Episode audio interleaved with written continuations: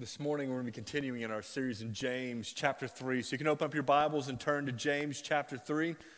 As you're turning there, I just uh, want to tell you some things that are going on in, in my heart and mind as before we jump into the sermon part. Uh, here's a couple things that are going on with me, church. I, I was looking around and I was thinking through this, this sermon series, and I was looking around and thinking through what God's been doing in our church lately. And some of the things we've gotten to celebrate, and some of the things you all have no idea about. And as I started thinking about it, I realized there's some things that God is beginning to do in our church. I'm beginning to hear stories, stories that make me really, really happy and really, really excited. It makes me wonder what God's about to do here in our midst.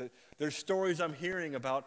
Um, let me give you an example. A couple stories from Woodlands that we had here a couple weeks ago of all these families we got to reach out to and have contacts with stories of kids that were saved, stories of tragedy that was averted, just all sorts of difficult things that were happening in there. And, and God's using us.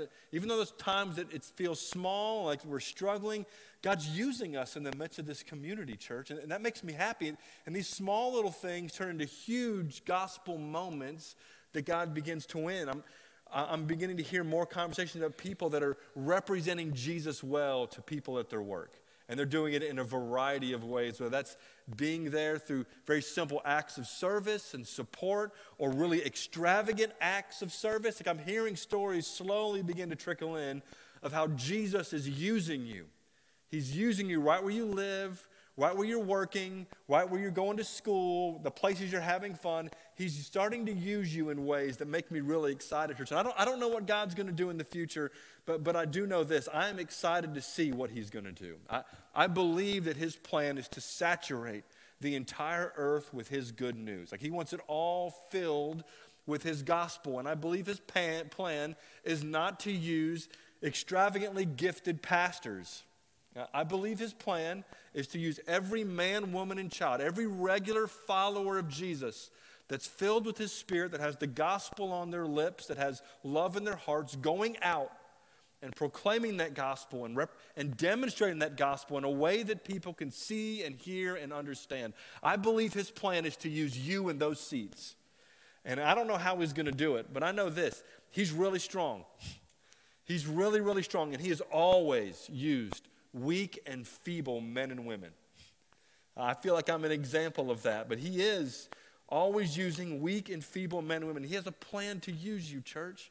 I don't want you to be afraid of that. I want you to be excited about it. I want you to see what he has for you in the coming weeks and months and year. I, I, I would like to see some of you have stories of leading your unsafe friends to Jesus in the coming year. Would love to hear that. I think it'd be an awesome thing that you wrestle through that agony of someone who's far from God but close to you, and you begin to represent Jesus to that person over and over and over again. I, am excited to see what God will do in that. I, I'm excited to see what He'll do building community in our midst. I'm excited to see how you will grow more and more in love with Him and worship Him more and more passionately.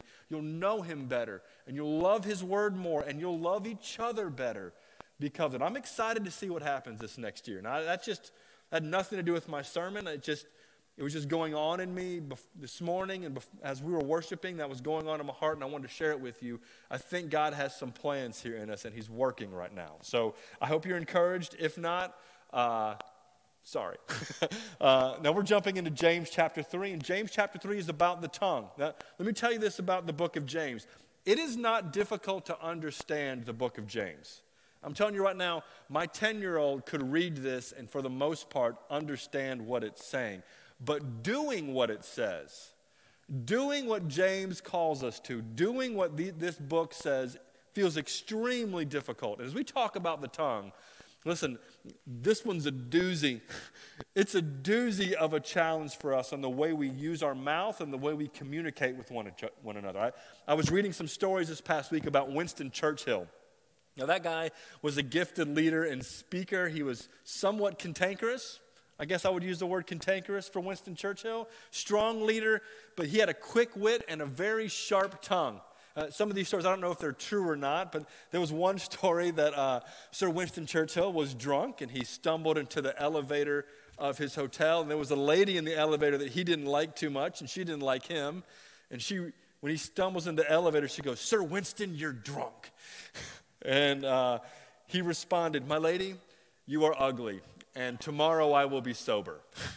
You're like, okay, that's how we're going to roll with this. I couldn't help but think of something. There's another story with him and another lady he wasn't happy with, and they were getting in a fight. I think it was something to do with Parliament. I don't know. But the story goes like this. She was like, she, she said, if I, were your, if I were your wife, I'd put arsenic in your tea. Have you, have you heard this one?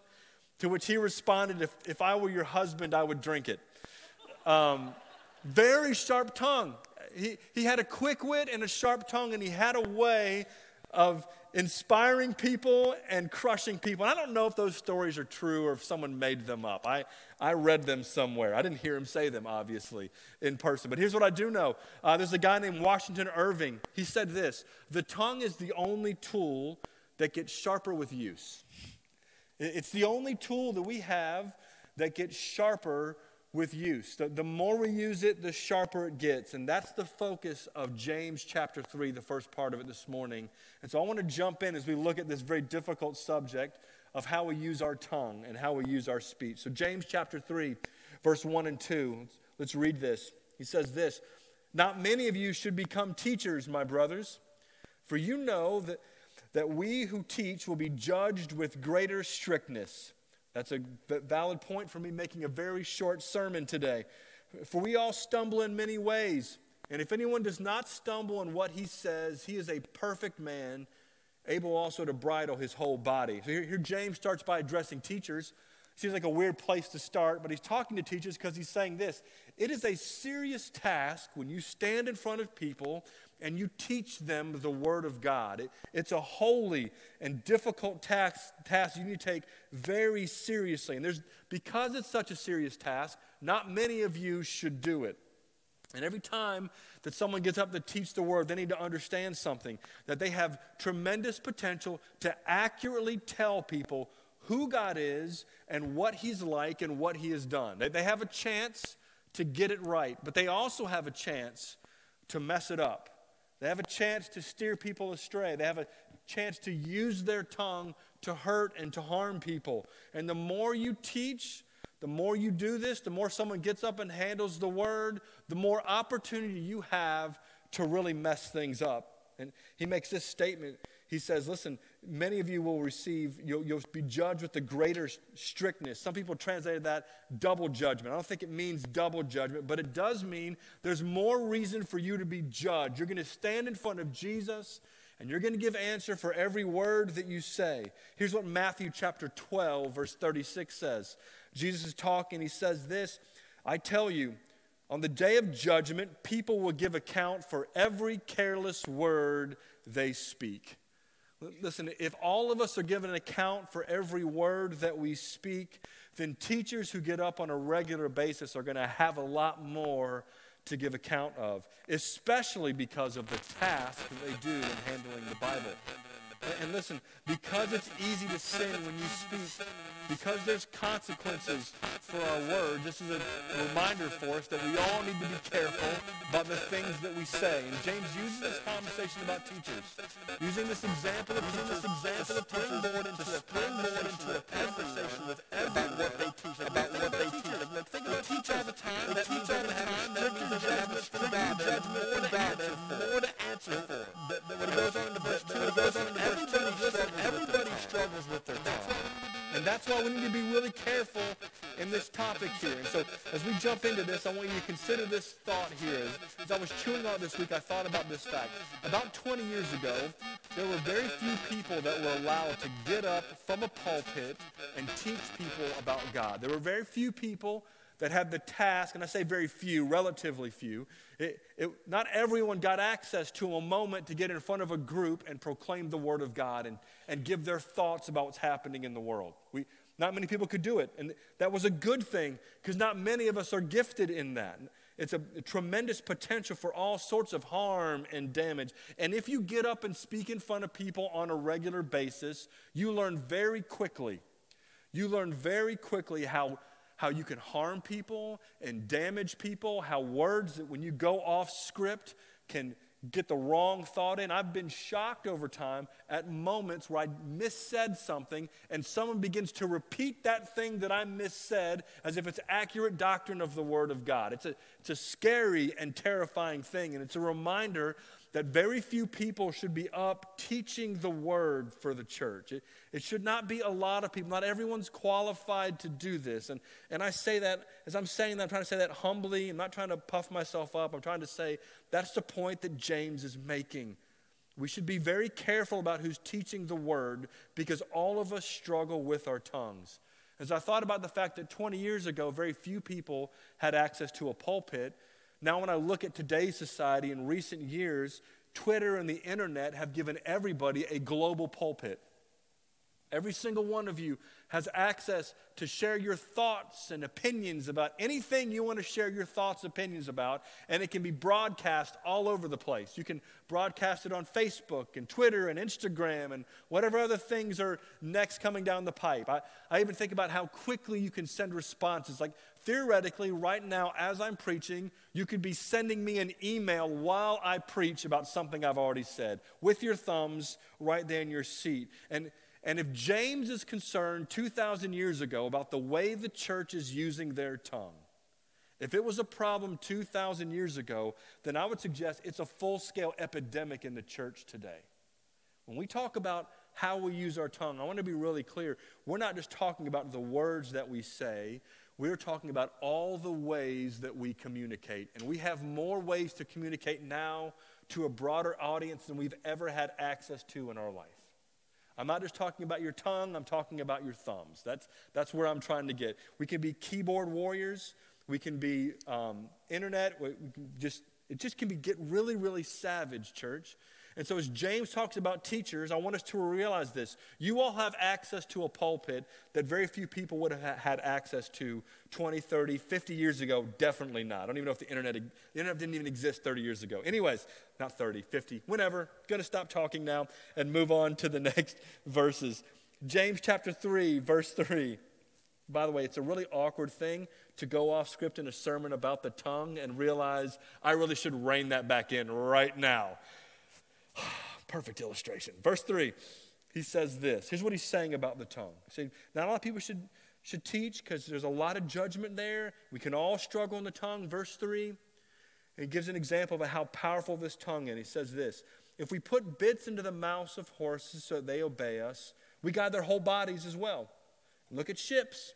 Also, though they are so large and are driven by strong winds, they're guided by a, by a very small rudder, wherever the will of the pilot directs. So also the tongue is a small member, yet it boasts of great things. He, here's what James is saying. He's like, listen, let me give you two examples how powerful little things can be. He talks about these massive horses with, with all these muscles and this massive beast. That the way people control a horse is they put this one little thing in its mouth. I, I don't know how to handle horses. If you know horses, I'm, I'm assuming you can agree with this, but it just takes a bit in a horse's mouth for this person to be able to control and steer this big beast of an animal. He talks about boats, these big, huge boats that can handle hurricane winds I was thinking about cruise ships. I used to live near Cape Canaveral, and there's these massive cruise ships that would come in and out, and they are gigantic. And these things go into huge storms. When, when you think about the size of the rudder on a cruise ship and how it steers that massive ship, you realize that small little things have huge power. They, they have the ability to steer and alter things. And, and here's what James' point is every time that you, are, you and I speak, we're releasing powerful and potentially life altering catalysts into people's lives.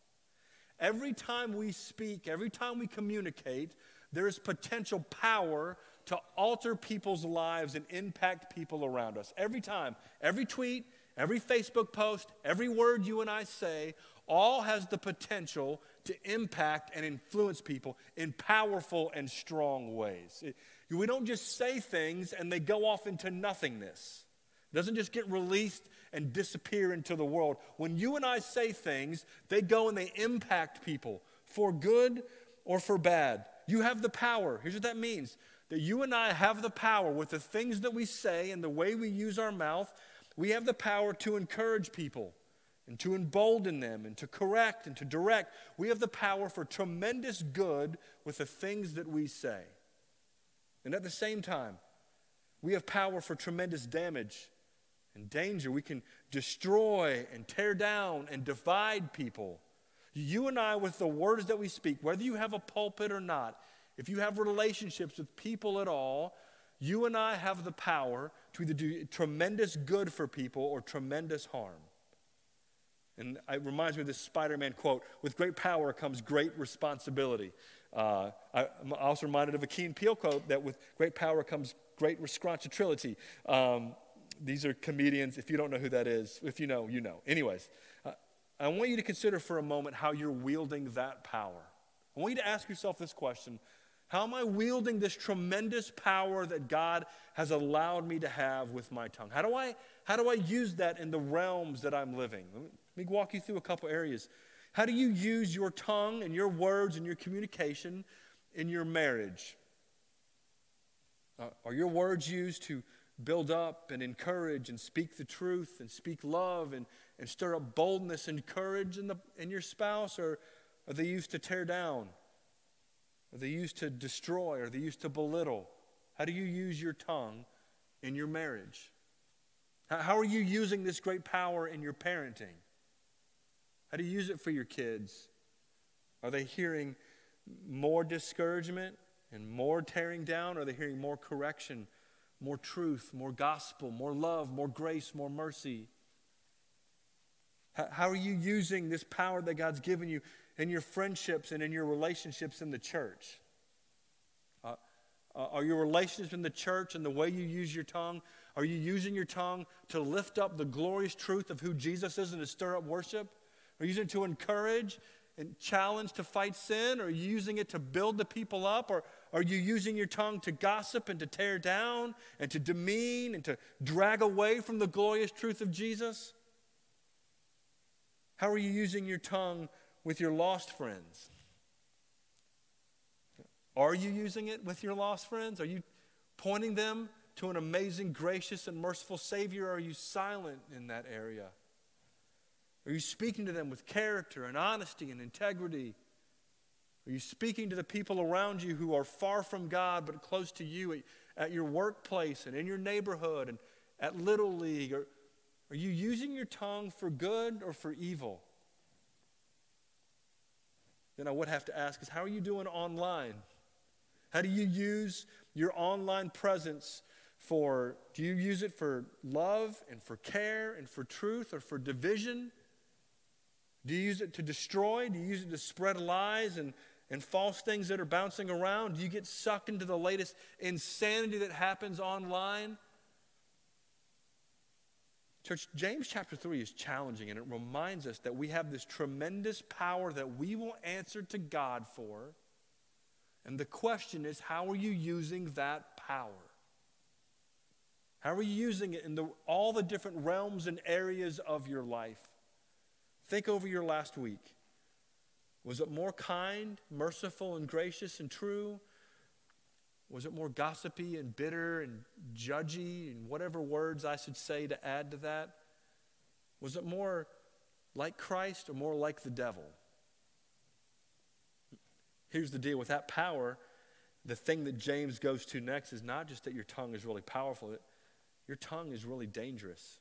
Look at verse 5 again, the second half of it he says this How great a forest is set ablaze by such a small fire. Just, just a little spark, and you can burn everything down in a forest. Right? Look at verse 6. And the tongue is a fire, a world of unrighteousness. The tongue is set among our members. And look, look at this description staining the whole body, it's corrupting it's setting on fire the entire course of life. It was just saying, listen, the tongue is a thing that can set area, every area of your life on fire. You can burn down your family, your relationships, your job, your community. You can burn it all down with your tongue. And it's set on fire by hell.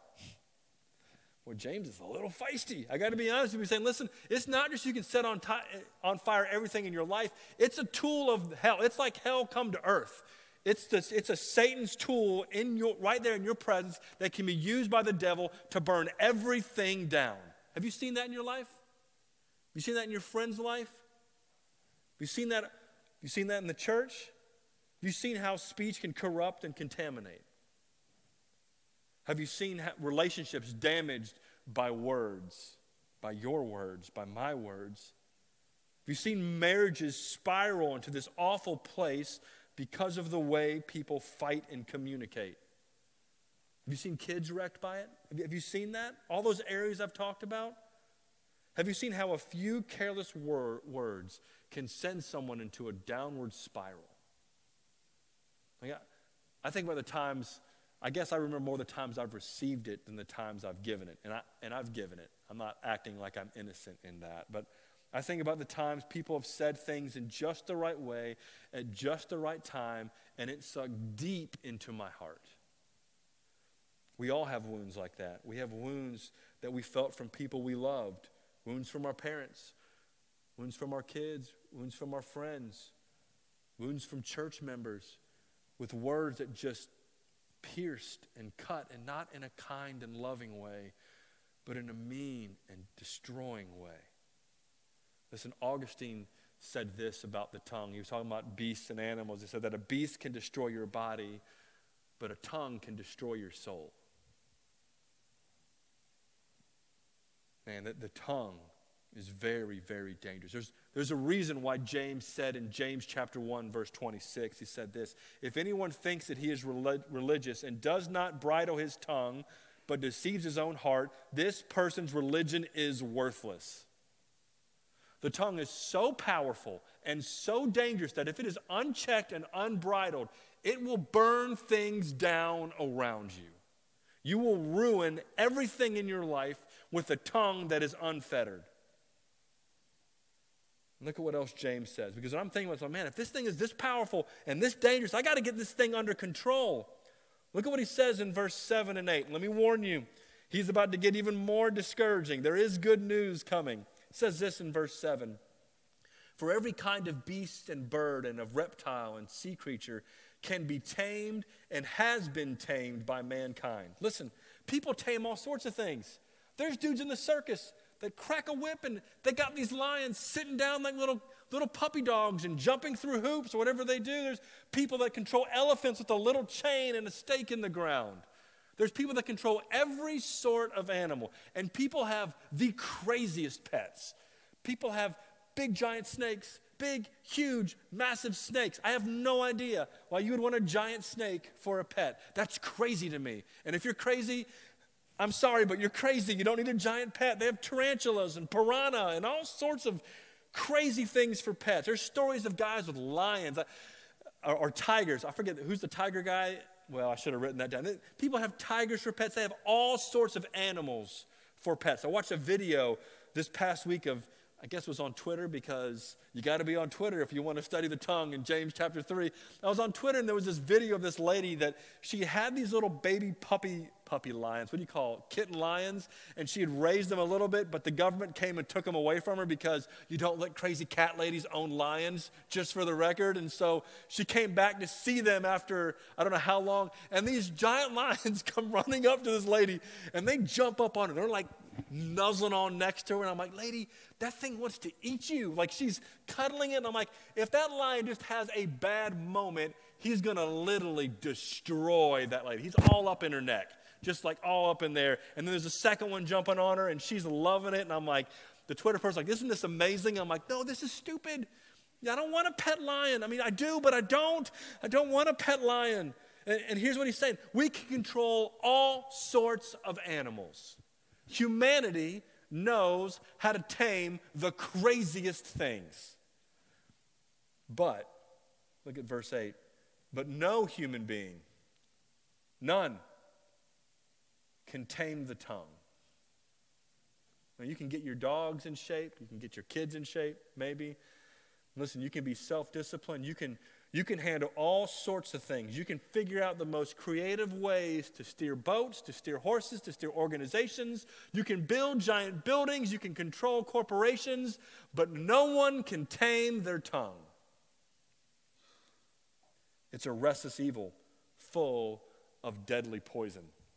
Well, man, good grief, James. Uh, did, did I just hear what I just think I just said? What I think I just heard?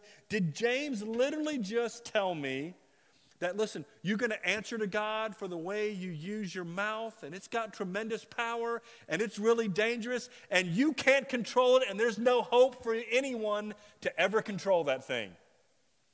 Is, is that what I just read? Like, do, do I just, am I just destined to wreck everything in my life? Am I going to ruin every relationship and destroy my kids and infuriate my wife? Am I going to ruin my friendships? I mean, if that's true, if I'm destined to do this and there's nothing I can do to stop it, I mean, why even bother? I mean, is there any hope? Is there any way? If James is saying no one can tame this, is there any way to fix this? Do I just need to stop talking completely? Maybe. just kidding. James does hint at a solution. He does. There's good news here, but there's always good news after the bad news. And here's what you need to know uh, without help, we have no hope for controlling our tongue. None. Here's what he says. Let me, let me read what he says in verses 9 through 12. Look at this, this, scenario he's painting of what happens with people. It reminds me of double mindedness that I saw in James chapter 1. Look, look, at how he describes what's happening with these people. Verse 9 With it, with our tongue, we bless our Lord and Father. We worship him and we praise him, and with it, we curse people who are made in the likeness of God. We praise and we worship God, then we look at people who were made as image bearers of God and we curse them and tear them down and destroy them. My brothers, these things ought not to be so. It shouldn't be that way. Look at what else he says, verse 11. Does a spring pour forth from the same opening both fresh and salt water? Hey, in case you don't know the answer to that, the answer is no. You, you don't go to a spring and drink from it today and it's fresh water. Don't do that, by the way. Uh, and then you go and you drink from it tomorrow and it's salt water. That's not the way these things work. If it's a freshwater spring, it keeps kicking out fresh water. And if it's a saltwater spring, if that exists, I don't even know, it's just going to keep kicking out salt water. His other example, verse 12 Can a fig tree bear, produce olives or a grapevine produce figs? Neither can a salt pond yield fresh water. Here's, here's what I think James is saying. He's saying this there's a source to your speech. The problem with you and I handling our tongue is not that we need more self control and self discipline. The problem with our tongue is that the source is contaminated. That the problem with our mouth, the problem with our lack of self control and the things that we say is not just a bad moment. The problem with, that you and I have with our mouths is that the source is contaminated. That's the problem. The way we can sing praises to God and curse the people next to us, where we can do all these sorts of things, the problem is the source. And Jesus told us the source, source in Matthew chapter 15, verse 18 and 19. What did he say was the source? Here's what he said. Verse 18 of Matthew chapter 15, he said, But what comes out of the mouth proceeds from the heart and this, the heart, defiles a person. It's, what did he say there? It's what comes out of the mouth comes from the heart. Verse 19, for out of the heart, out of the heart come evil thoughts, murder, adultery, sexual immorality, theft, false witness, slander. Uh, these things come out of our heart. Our mouth is all it is, it's the overflow of what's actually happening inside of our heart. The problem is that you and, is not that you and I need more discipline. Remember what James said no man can tame the tongue. This isn't a discipline issue, this is a heart issue. That what you and I need is we don't need a man to tame the tongue. There is, while there's no person who can tame it, there is a, a being who can tame my tongue. And his name is Jesus. Like, while I can't tame my tongue, Jesus can change my heart and then tame my tongue. Does that make sense? That what I need for him, what I need from him is I don't need just to say better words. I need a heart that is filled with different things that changes the words that I say. There's a difference in what I just said. That's not a small thing that I just laid out before you. What I do not want you to do is go get some rubber band and every time you say a bad word, you pop it. Oh, shouldn't have said that. That's not going to help. The problem is not self discipline. The problem with the tongue is a problem with the heart. And when it is coming out, what I need is I need something different in here.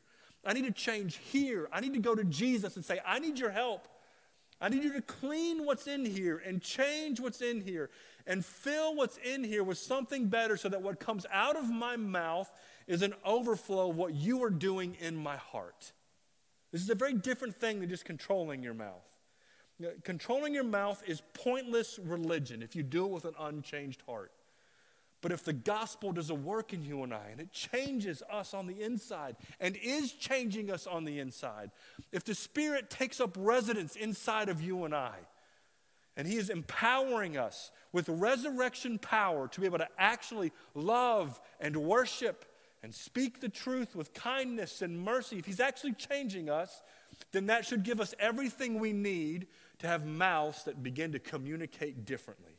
Let me tell you what should be flowing out. There's two verses that stood out. Colossians chapter 4, verse 6 says this Let your speech always be gracious, seasoned with salt, so you may know how, how, to, how you ought to answer each person. Like, listen, he says this listen, there should be grace in your heart that overflows out of your mouth. Colossians 3, verse 16 Let the word of Christ dwell in you richly.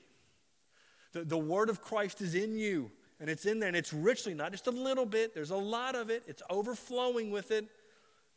And here's what pops out when the word of Christ dwells in you richly teaching and admonishing one another in wisdom, singing psalms and hymns and spiritual songs with thankfulness in your hearts to God. Church, church here's what I want you to imagine.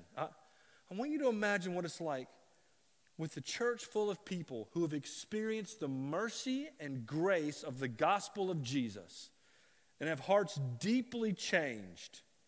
And so, what happens is we show up here and our hearts are overflowing with worship before we step into this room because we've been walking with Jesus all week and He's changed us and we've been in the Word, we've been in all of who He is. And nobody has to set the mood for you to worship. Jesus did something in your heart that you when you see truth about him, it has to come out of your mouth. Do, do you see the difference between that and saying, What's the best song for me to sing to get you in the mood to worship? One is a manipulation tactic, the other is something that God does in your heart that no one can quiet. Imagine what that's like. Imagine to be a people who see the goodness and power of God everywhere. That as we're walking along and we see the beauty of creation, we respond in worship. And when we see the, the awesomeness of people around us, we respond in worship. When we see God work, we respond in worship. When we read the word, we respond in worship. When we're with the people of God, we respond in worship. That we are overflowing with worship. What's it like when we get together with those people? With hearts full of worship that are overflowing out of their mouths. What, what is it like? What is it like in your marriage and with your kids? And that not just that you control your tongue, but that your heart sees them in a way that says, I want to encourage them. I want to love them. I want to speak kindness to them. I want to speak courage into their life. I want to give them direction. I want them to meet and know Jesus, and I want them to experience Him through me. What does it look like, not just with your mouth more controlled, but your heart more in love, expressing itself to them through your words? What does that do to marriages and families in the church of Jesus Christ? What is it like to, to be with a church that values and loves the people who are sitting in this room? What, is it, what does it look like if what's happening is not we have to stick you into groups and hope that love happens, but that God's already done this work of love in your heart. And when you get into this room, you love the people who are here. And the people you haven't met, you view intrinsically with value of being made in the image of God. You see them as valuable and precious to God. You see them as being an image bearer of Him. How do you interact with those people when they're different or view things differently or act differently or they're still in process with God? And they might be limping along in sin, or they might be doing great with sin. If your heart towards that person is full of love and value and respect, what does that look like when we talk with each other? It comes out.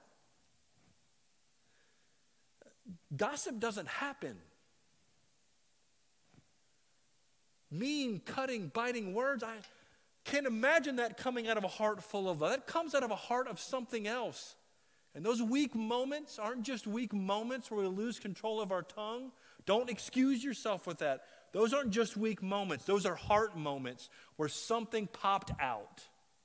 And it needs the gospel work of Jesus. Church, the problem with our tongue is not a problem with our tongue. It's a problem with our heart.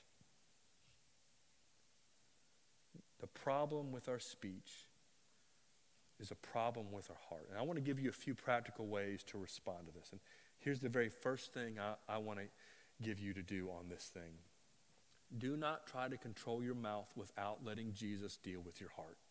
So I want you to take time with Jesus and honestly repent of the way you've used your tongue in bad ways and ask Him to change your heart.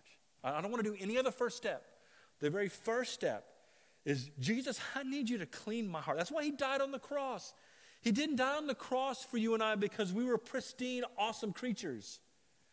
He died, he had to die on the cross because you and I were broken and twisted, rebellious creatures that were not full of love and mercy and grace and kindness. We were full of self absorption and rebellion. And he came to die on the cross for us and come back to life three days later, not because we could clean ourselves, because we needed someone else to clean us. We needed help. So you should not get used to not asking for help. That, that did not make sense. You should be used to asking for help from Jesus. That's a regular, normal thing. That is part of the Christian life. We see the darkness, we run to the Savior, and we ask Him to help continue to clean us. That's, that's what it looks like to live walking with Jesus. So I want you to ask Him to help, and I want you to believe the gospel. I want you to actually believe that He can clean your heart. I want you to actually believe that there's real power from Him in you and I to actually change us in a real, meaningful, and impactful way that actually touches the way we speak. And then, after you do those two things, after you ask Jesus to purify your heart, after you believe the gospel and believe that He's able to do that, then after that, not before, after that, here's what I want you and I to do. Every day this week, I want you to lovingly, out of a heart of love, give your family words of encouragement and vision and instilling boldness. I want you to, on purpose this week, repeatedly by the power of Jesus and faith in his gospel. I want you to constantly be saying, Today I want to say encouraging, kind, gracious, true words to my wife and kids and grandkids. Okay? If you're single, say it to your friends. Okay? Can we do that? Don't just do it and not mean it. That's why we want to start with heart change first. Mean it. Point them to Jesus. Tell them where you see Jesus at work in them. Tell them the things that you value and love. Thank them for the things they do for you. Praise them for the good things that they do. It doesn't mean you can't correct things in your kids, but we should have more encouragement than correction most of the time. The next step every week, I want you to find ways for the people in your gospel community. In this church, there should be a group of people who know you and that you know.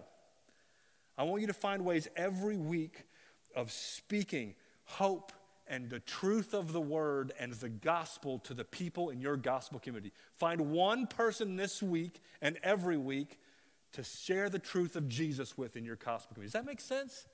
You can do that. It can be a quick text. It can be a conversation. You show up at church and you're looking for one of these people in your community. You're looking for a way to encourage and speak the truth of the word to them. You're looking for a way to text them that stuff. You're looking for a way when you get together outside of this time at lunch or something, you get together this week for coffee or a meal or dinner, and you're saying, Listen, I just want to tell you, I've seen Jesus in you. You did this last week, and I thought it was awesome. Or I've seen him, I'm seeing him change you. Man, I'm pumped to see what Jesus is going to keep doing in your life. He did this, this, and this. You can speak these things to the people in your church. And here's the other one every day this week, every day this week, I want you to find ways to praise and worship God. I want you to look for ways to say out loud to the creator of the universe and the savior of your soul. I want you to actually spend time this week saying, I saw this in your word. I see this in your creation. God, I, I want you to find not just one thing, I want you to repeatedly and over and over and over again every day this week intentionally find ways to speak worship to our God and Savior. Uh, that, that's the point of James. I, I don't want us to talk about the tongue and not actually do what he has called us to do. And so, church, here's my challenge for you this week. My challenge that I believe James chapter 3 is laying out for us is this we need to encounter the gospel of Jesus in such a way that it changes our heart, and then that changes the way we speak. And when you aren't speaking in line with what the heart change God has done, then you have more heart work to do with Jesus. Would you bow your head and close your eyes? I just want to give you a moment to respond.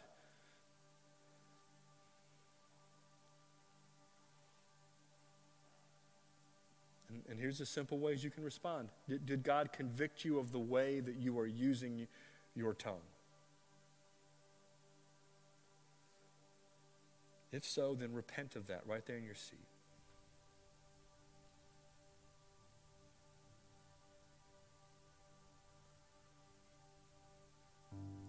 Did he call you to, to have to express grace and mercy and truth and love and encouragement to the people around you, either in your family or in your church or in your neighborhood? Did he call you to that?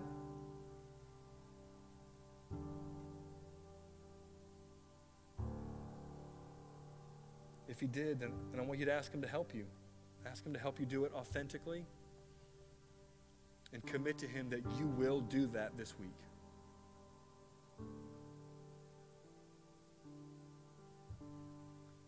Did he point a friend out to you that, that needs some words of encouragement? Commit that this week you're going to do what he do what he called you to do. Do you have a friend who's either far from God or wandering from God who needs to hear the gospel or the beginning of gospel engagement? Would, would you commit to do that this week?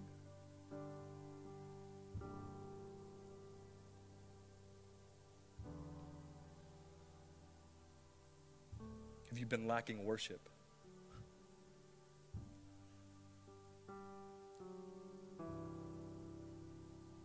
Listen, would you ask Him to give a heart that sees His greatness and mercy every day? Would you begin to express it to Him?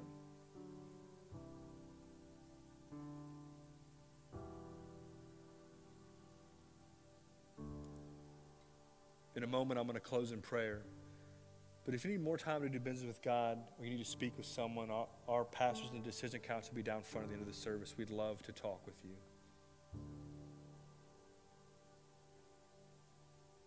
Heavenly Father, God, God, we come to you and we confess, God, we don't want to follow empty religion. God, I just, would you please protect us from trying to fix our tongue without fixing our heart? God, I'm, I'm praying that we'd be a people that would be radically dependent on you and your power to be at work in us. God, I'm praying we'd be a people that would actually have faith and we would see you working God, every time you rein in our tongues and you cause our hearts to overflow with love and grace and mercy and worship, God, I pray that would cause more worship for you and say, God, we see you. You did this.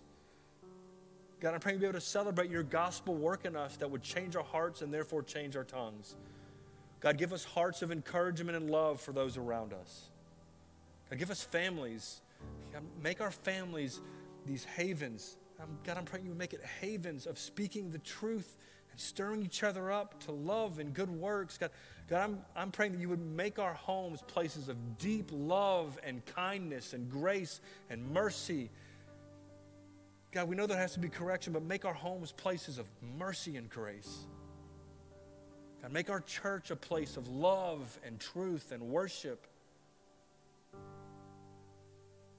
God, I, I pray you would make us your people who speak your truth and kindness to everyone around us. God, we pray you would help us do that. We pray that all in Jesus' name. Amen. Church, it's been good to be worshiping with you today. Listen, if you need to speak to someone, our pastors and decision, decision counselors will be down front. If you're visiting, if you brought a guest, I'll be down front as well. I would love to get a chance to meet you and just say, hey, and church, I'm praying that as you go to finish off the summer for these next couple weeks, I pray as you leave here today, you would leave here asking Jesus to change your heart so that you would speak. You would speak in a way that reflects the truth of the gospel. Have a great week. It's been good being with you. See you next time.